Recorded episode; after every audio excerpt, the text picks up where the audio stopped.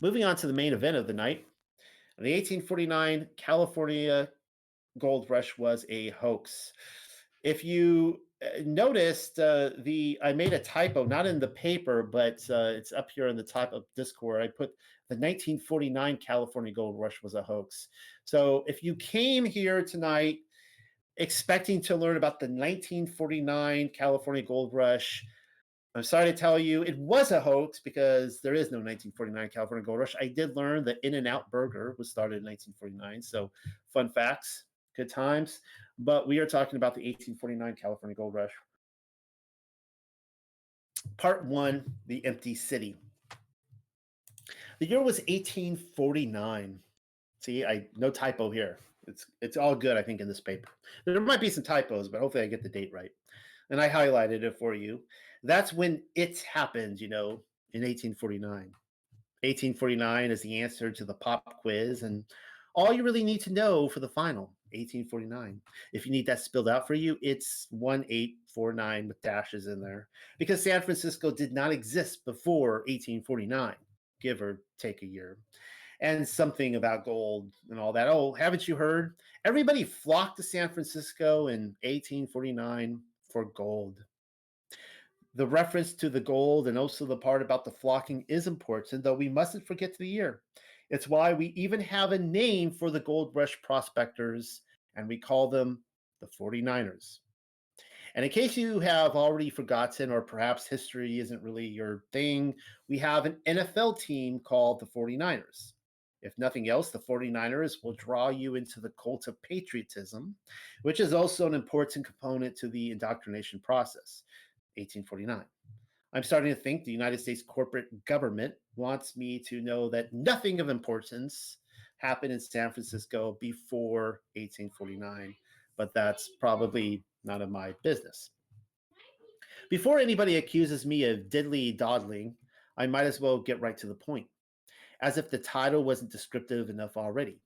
Yes, the 1849 California Gold Rush was a hoax, but then again, the founding of the city of San Francisco doesn't fare much better, in my opinion.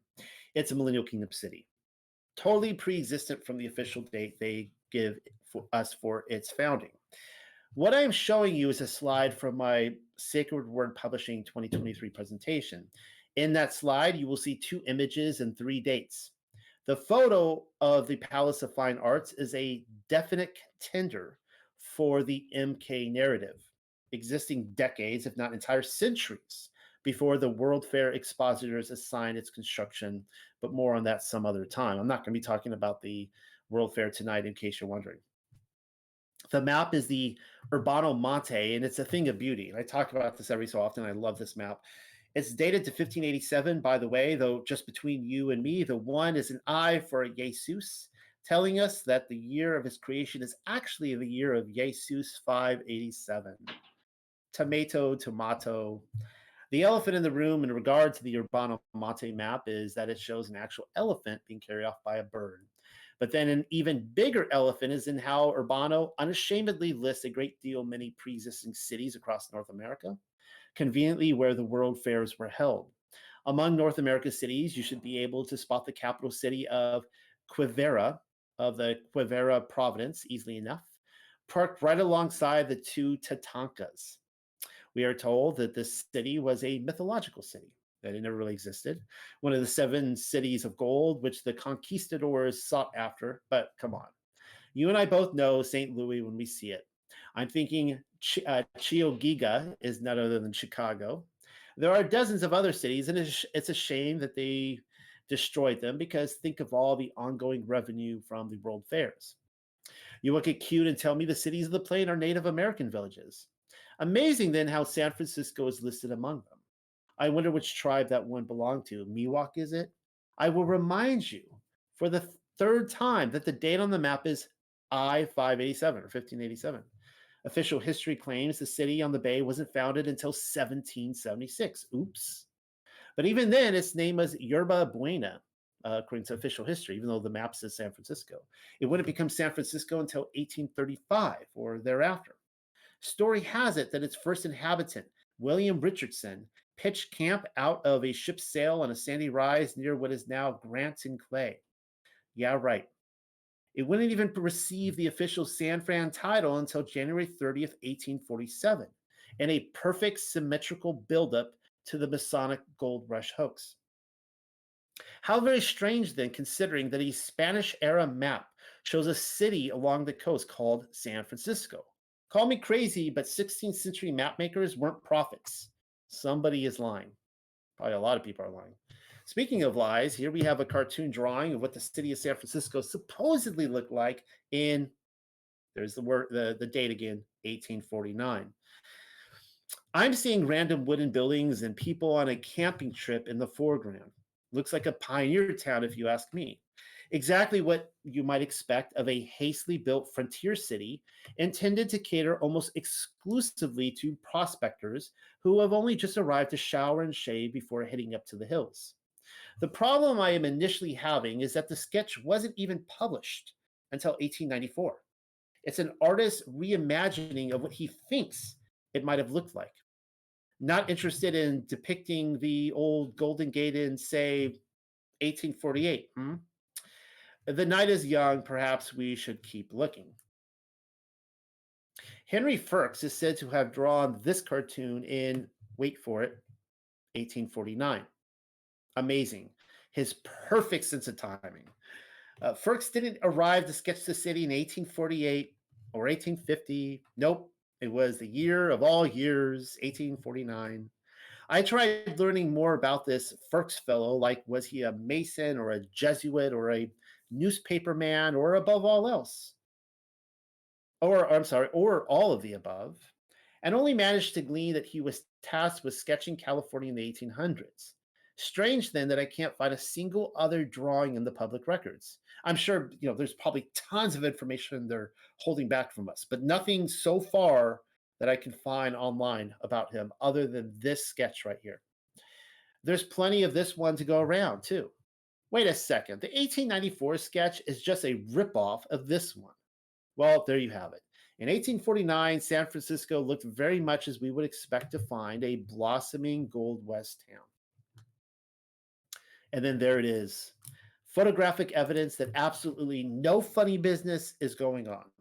Just three city developers in top hats planning out the future of your ordinary run of the mill cowboy town.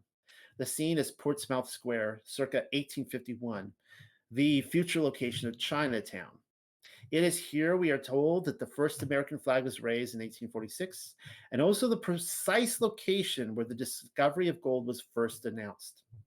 If this photo is documented evidence of anything, it's that a conglomerate of city entrepreneurs and money grubbers, all chaotically plopping their tents and their houses of sticks and bricks into random parcels of land, mutually decided to go from a ragtime movie set, complete with the Bonanza theme song played over the loudspeakers, to something resembling a millennial kingdom city.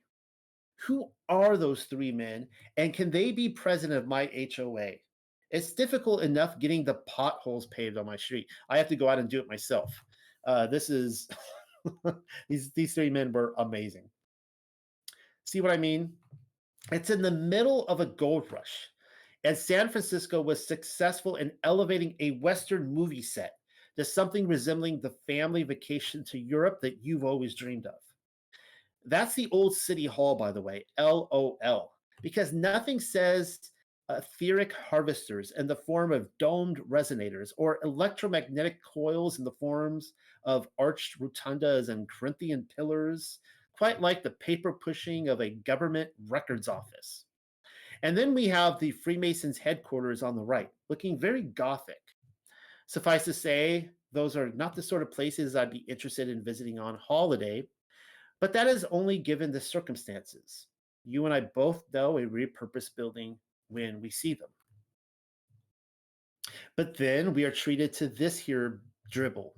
We are told that Broadway is being carved out of the rock in preparation for greatness among the street corners of Kearny and Montgomery, and that the year is wedged somewhere between 1860 to 1870 when it was mm. taken. That Those are the years they give us. Yes, 1860 to 1870. Remember the years. And San Francisco still looks like a howdy town to me. I'm seeing the shacks of gold prospectors on the hill and horses pulling incredibly small carriages, even for 1800 standards, but no construction equipment. Well, here is uh, Montgomery Street in a few short years. The picture on the right is dated to 1876. What incarnation? The yeehaw is once again quite suddenly missing from the Golden Gate City that I've come to know over the last few pages. That's quite the transformation. Laying the mustard on kind of thick, don't you think? It's also suspicious that I'm thinking an extra splash of tartar sauce is needed to keep the south blowing breeze of Pier 39 and the wharf at bay.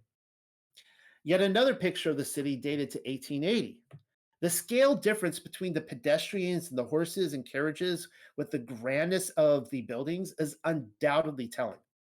The power drill hadn't even been invented yet. I'm pretty sure that's the Masonic Temple, by the way, with its Gothic spires in the uh, the back. Oh, kind of on the right side there, uh, uh, which we've already seen. The vulgarity of the human mind, grounded into the earth and the mud rather than the heavens above, as represented by the liquor store, is yet another contrast in all of this. That's something which the inheritors would contribute right alongside the whore houses, which there's plenty of that in San Francisco. And there would have been, of course, in the 1800s as well. Perhaps the most important documentation of the Bay City derives from a panoramic series of photographs dated to 1877. If you're keeping track of the time, we're 28 years after the Nugget announcement, and San Francisco is a fully realized haven. Not that such a feat is impossible. I mean, there are plenty of landscapes which have received the urban treatment in as little time. Southern California is a great example of this. If you were around to see the the orange orchards during, like, say, the Second World War, and then by the time I was born, it was just a concrete block. Not beautiful architecture like this, though. The manifestation, though, from Gold Camp to architecture equipped with Antiquitech, uh, uh, Antiquitech, is nothing short of breathtaking. I recommend you spend an afternoon giving it the looksy loo. If we are alike, uh, th- this picture right here, there's a link right there, and you can zoom in and you can see, you know, just look at every little detail of this uh, photo. It's a beautiful photo. If we are, are alike, then it will be an experience long remembered. I am even including a link allowing you to zoom in upon every nook and cranny. Tell me what you see, or rather, what is missing. Something is awry, all right. I'm just not ready to tell you yet. The, the panorama is attributed to somebody named Edward Muybridge.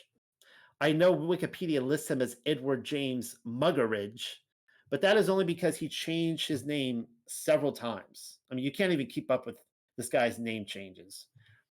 Muybridge isn't who he truly was. He was born a Muggeridge and ended up a Muybridge, though even his first name was toyed with. Quickly, I was able to find another Muggeridge, a Malcolm Muggeridge, who is listed as a journalist for the newspapers, but not even Wikipedia cares to hide the fact that he was a spy. He started out as an operative in Moscow promoting communism, because all the original communists were spooks and spies. I mean, it's it's so obvious. But then, and they even say that. I mean, it's for this guy but then jumped ship to MI6 after promoting communism in Moscow. He then went over to MI. He was MI6 all along, of course, but as if that's not suspicious. And then after the war, helped bring the get this the Mother Teresa project to the forefront of Western consciousness because Mother Teresa was a project. There is at least one spook in the family, it seems. Well, back to Edward Muggeridge, or I mean Ed Ed Weird Muybridge, whatever his many names are. I can't keep up. Gleaning from his wiki page, we come to learn that he migrated from England to America in 1950 when he was only 20 years old. The actual year when he arrived in San Francisco is not mentioned, though by 1960, uh, see, I, there, there, there's, there it is right there. There's your, um, uh, your misprints. I, it should say 1850 and 1860. So sometimes it just goes to show I've got this finger and it, it like wants to hit the eight and it goes to the nine, whatever. But uh, though by 1860 we are informed of a serious head injury due to a stagecoach crash in Texas. I find that suspicious, and I'll tell you why. I even find his next few years recuperating in Kingston upon Thames suspicious learning professional photography.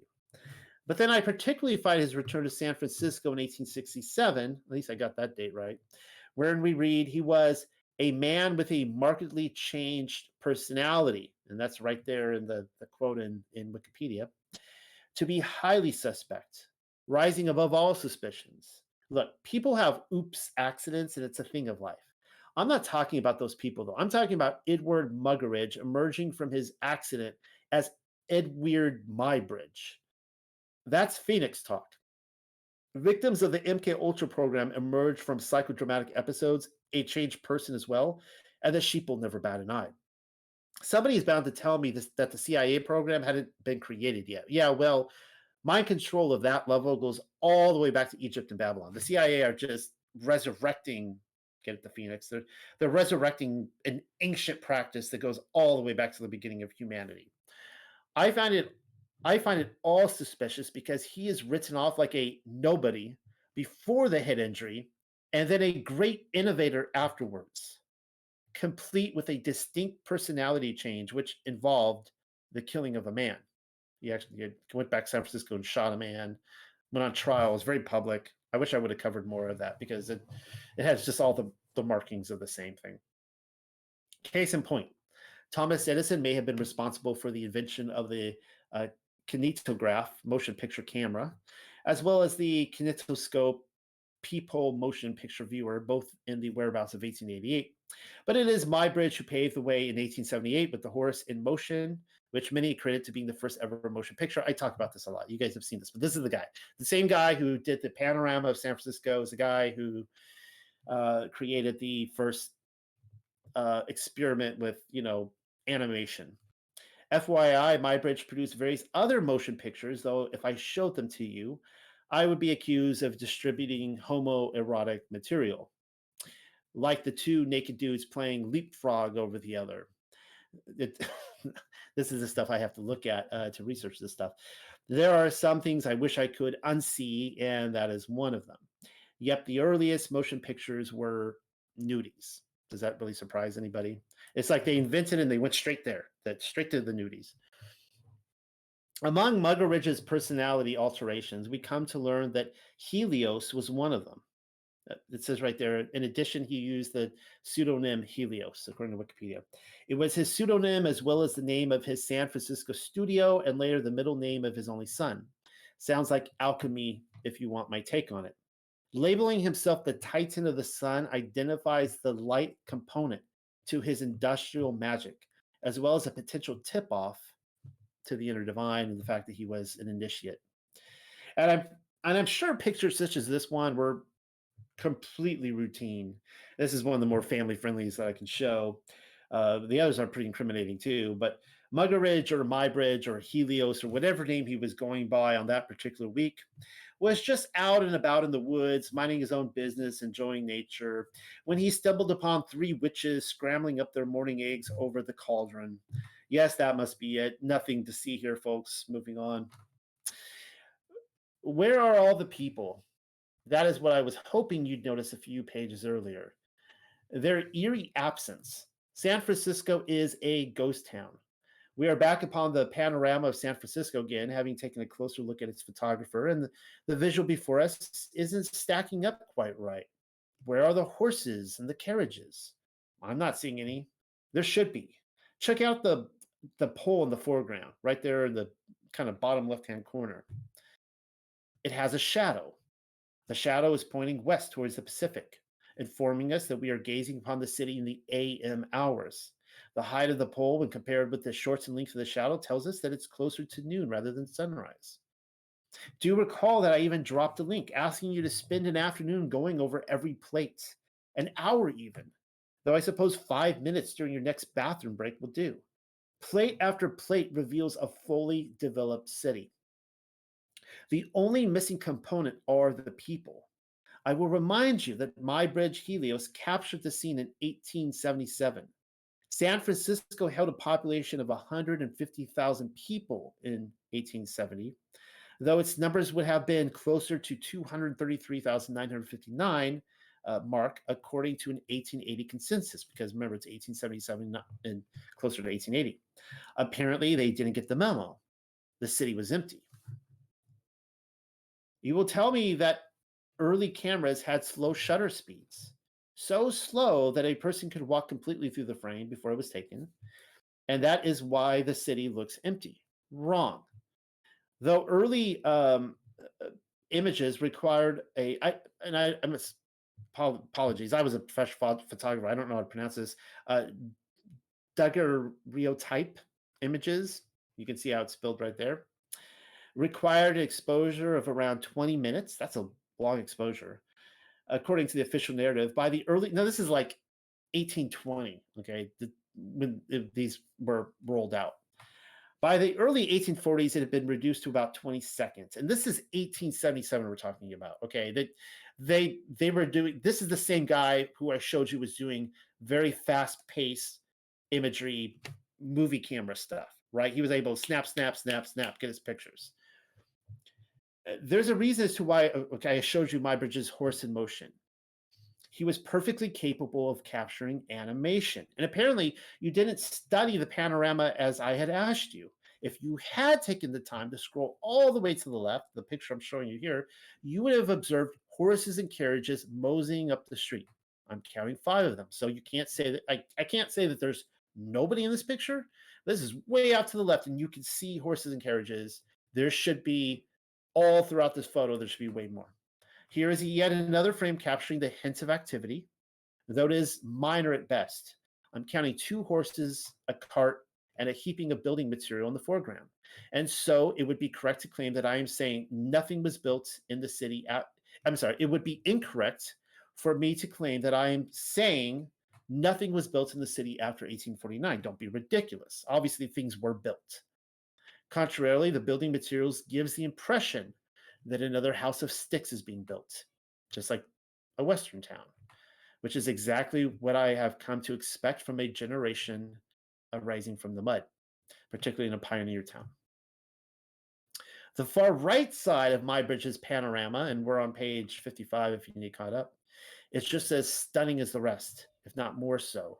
In little time, San Francisco transformed from a tent and shack layover destination to a fully developed cityscape complete with spiraling cathedral towers and steeples of the Encyclotech nature, and there are no people. And believe it or not, Wiki does throw us a bone. On their California Gold Rush article, it's linked to you there, we read When residents learn about the discovery of gold, it at first became a ghost town of abandoned ships and businesses, but then boomed as merchants and new people arrived. So let me get this right. Everybody just abandoned the city and made for the hills. They just got up and left like that. That seems to be what they're saying, and only a little awkward. Did they even bother to lock the front door? How long do you suppose San Francisco remained a ghost town? A week, a month, a year, maybe? We're not really told. We're, we're not rightly told.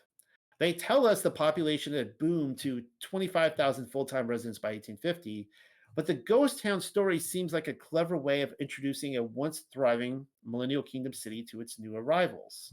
Yes, that is what I'm suggesting. It all leads me to suspect the, the Muybridge Helios uh, was selected for this very purpose to document a rather odd moment in his story, as inconvenient as the mud flood the gold rush was, of course, just a cover story. So going on to part two, the gold rush hoax. Apparently, this is a quote from James Marshall, the man who discovered the gold. And it says, "What is what is it?" inquired Scott. Gold, I answered. Oh no, replied Scott. That can't be. I said, I know it to be nothing else. No sooner had the Mexican American War ended on February 3rd, 1848, when quite suddenly a Freemason named James W. Marshall discovered gold at Sutter's Mill in Coloma, California. And I've actually been to Sutter's Mill. Just a little side note there. Masonic history will tell you that Marshall discovered gold before the war came to an end, January 24th, 1848, to be precise. I call it convenient.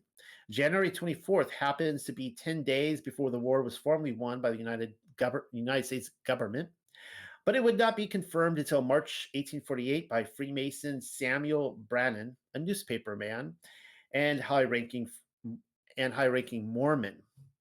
Freemason, newspaper man, and Mormon. I always knew San Francisco was on acid, but that's but that's just through the roof high wire activity right there. Now, next week or uh, the next session, when I talk about the whole session, will just be on the Donner Party hoax. And just give you a little preview.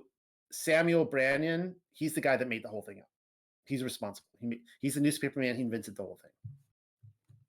Anyways, and not just any Mormon either. After the death of Joseph Smith in 1844, the Church of Latter day Saints decided to relocate their center from uh, Nauvoo, Nauvoo, Illinois to California, which at the time was beyond the United States border.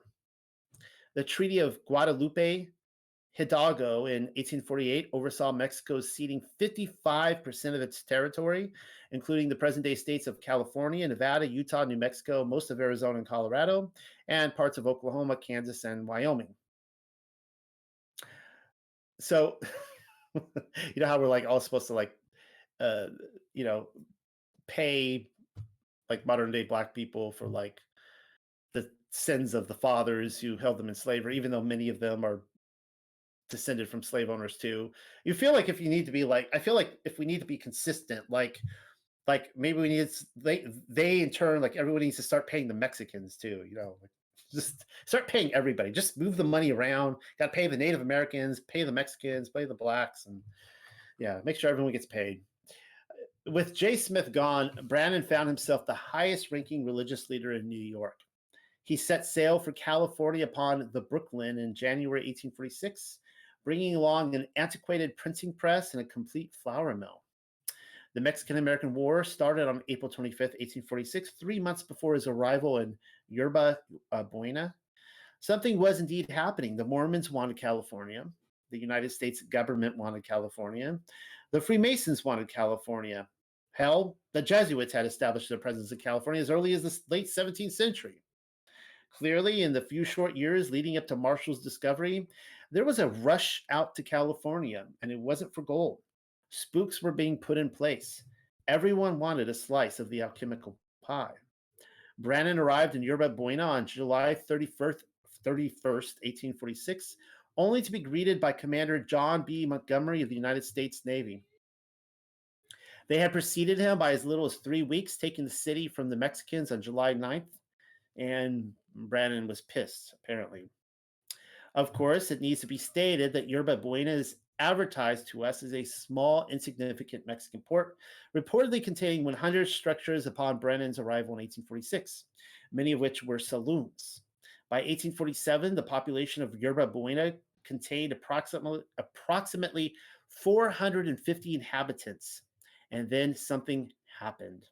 The Mormons had agents in place, the, Mag- the Masons had agents in place, many of which were Mormons, and the US had its military in place, many of which were Masons, though perhaps not Mormons. It, never mind, fact check. The Mormon battalion was actually a thing.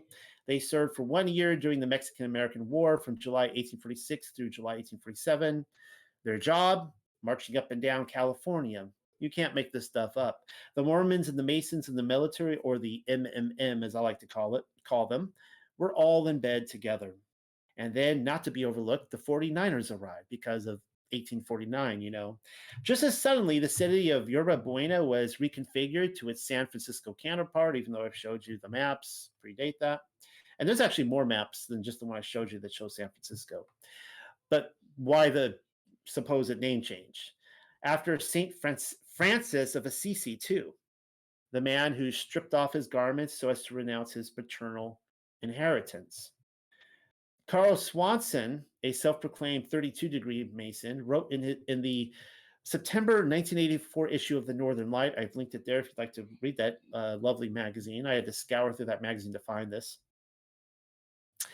uh, the things I will do for you guys. I will read. I will read through Masonic newspapers and magazines. A Masonic paper with an alchemical phoenix for its logo. You can see right there. That Masonry wrestled the town of Yerba Buena from the murderers and other criminals. It is furthermore due to their involvement and concern, Swanson insists, that San Francisco became the great city that is today. So he's saying that that California and San Francisco became what it is as we see it today because of the Freemasons. Well, darn. And here I've been calling San Fran a psyop city for so long that I've forgotten to thank him or thank them. The person responsible for the name change was someone called Washington A. Bartlett, the city's very first alcalde, uh, governor. I looked Bartlett up. He's related to Josiah Bartlett, a signatory of the United States Declaration of Independence. Also, they're both Freemasons. Freemasons are, of course, everywhere in the narrative. I could throw you into the deep end of the pool and sadistically watch you attempt to doggy paddle through them with a leg cramp, and I won't. But there's one name in particular who may be worth bringing up. After serving as the private secretary to New York Governor Daniel D. Tompkins, who became vice president in 1816, Freemason Jonathan Drake Stevenson was personally offered command of a regiment of 10 companies of 77 men, each by President Polk in 1846, with the understanding that they would patrol California. They landed in Yerba Buena, and old, an untold number of agents in place. On November 9th, 1849, Business leaders of San Francisco who were affiliated with lodges across the country formed the first lodge of free and accepted Masons, which was furthermore granted by the Grand Lodge of the District of Columbia. Stevenson was its first master. I should have put that in red too. I bring this up because California's first constitution was adopted four days later on the 13th of November. By April 18th, 1850, California's Grand Lodge was formed with Stevenson becoming its first Grand Master. I guess there's highlighted for you there.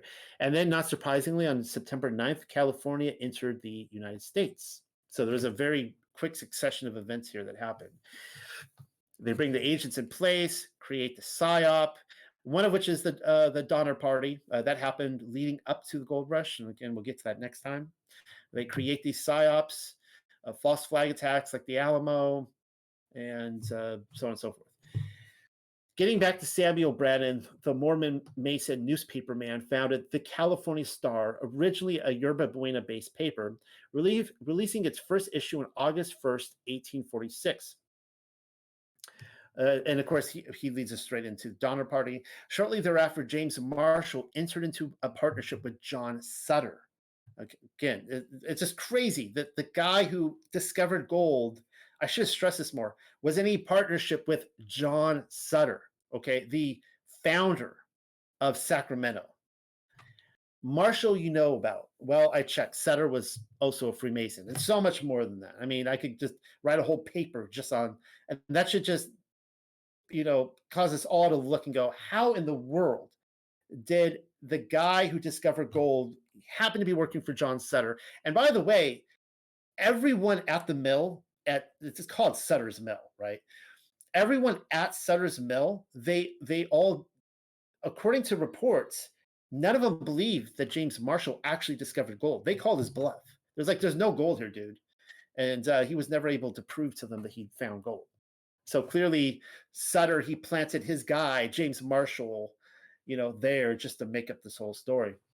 Starting in August of 1847, the idea was to build a mill in order to supply lumber for the construction of Sutter's Fort aka Sa- uh, Sacramento. I'll talk more about that next time. Uh, how I don't believe any of that. At the time, the capital of California was Monterey. John's actually, I should look more at that. That's actually interesting. I I wrote that. I didn't even think twice about that. I need to look more at Monterey. John Sutter would change that. No sooner had the mill frame risen and the, the brush dam finished in January of 1848 when Marshall discovered the yellow sparkly stuff in the spoil in the soil. Mill workers decided to give it a look, and according to Carl Swanson, remember he's the 32 degree Mason working, uh, writing the article in the mag in the Freemason magazine. They laughed at his discovery. Those are his words. He said they all laughed at it. They looked at it, go, "That's not gold, dude."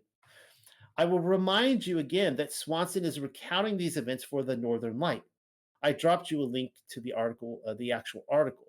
His confessions came across with flavors of esotericism in their telling. When we then read that Marshall entered Sutter's office in Sacramento and emptied his pockets. Swanson insists that they alone and nobody else tested the rock and found it to be gold. So only those two guys in his private office, and they could never show it to any banks. You know, they could test the stuff in a bank, right? You just take it in, show it, and they would just take the gold, give it you the cash value right there. No proof of a discovery was ever found. Marshall then returned to his mill on the morning of January 29th and opened a private investigation up the river. Here, Swanson adds conclusive evidence was shown that quote unquote gold was lodged all along its course and in the tributary ravines and creeks. Marshall had discovered the Sierra Nevada's divine secret. The entire country was a womb impregnated with gold. Of course, again, he never showed proof of this, the second discovery either. What's more, I can't find evidence that Marshall ever was at Sutter's Mill. The Library of Congress claims you're looking at him right there in that photo. We're on page uh, 61 if you need caught up, if you need to look at the photo. They've included it in a caption which states, That's James Marshall propped up in front of the mill in 1850. Yep, there he is. James Marshall in the flesh, standing around at Sutter's Mill, arms pressed to his thighs, proving to future skeptics such as myself that he was there, right alongside the creek and that gold was discovered by him. But then, somewhere along the way, a mm. miracle actually happened. It certainly doesn't happen every day when it comes to these psyops. But historians at Marshall Gold State Historic Park, of all places, got together and mutually agreed that they've been hoaxed. That James Marshall fellow is an impostor. Even Wikipedia is pressed to admit that the person you're looking at isn't him. I'll I'll take that as a win. How much of the James Marshall character was invented, I wonder. So basically, like, you know, historians come along and they, you know, they don't, they're not thinking in terms of like how history is a lie. They just think, oh, there must have been a slip up somewhere in the way along the way. But they're like, no, that's not James Marshall. They did like an analysis analysis and everything. They're like, that's not him. Do try to understand what I'm not saying people love that part to read into what I'm not saying and then run with it to social media or their home church groups where my papers are apparently discussed. I'm not saying there was no gold to be discovered and that nobody lived a plush life afterwards. Even if the quote unquote gold was intended to be read as something alchemical in nature to the elite, it was a kind of a message they were passing. Contrarily, our controllers knew there was gold in the hills, some gold. I guess what I'm saying is they use Agent Marshall to draw them out when they were good and ready, when they needed to push the Manifest Destiny narrative forward. The irony of California being the quote unquote Golden State didn't even occur to me until I compiled whatever information I could on Calafia, Queen of California, into a research paper. I also made that into a video. In it, I displayed a series of maps which revealed California to have been an island not so long ago. But then another discussion point involves Calafia herself, queen of the California island. According to the official narrative, she was first introduced to the world by 16th century poet uh, Garci Rodriguez de Montalvo. His epic novel on chivalry, uh, you can see it there, uh, Las Sergas de Esplandian, or The Adventures of Esplandian, was written around 1510, of which we find the most peculiar plot point, courtesy of Wikipedia. And you can read that there. And uh, here's my commentary on. I'm not going to read that. Did I read what I think I read? I did. I just I just reread it again for certainty. It says gold, as in there be gold in them hills, California gold.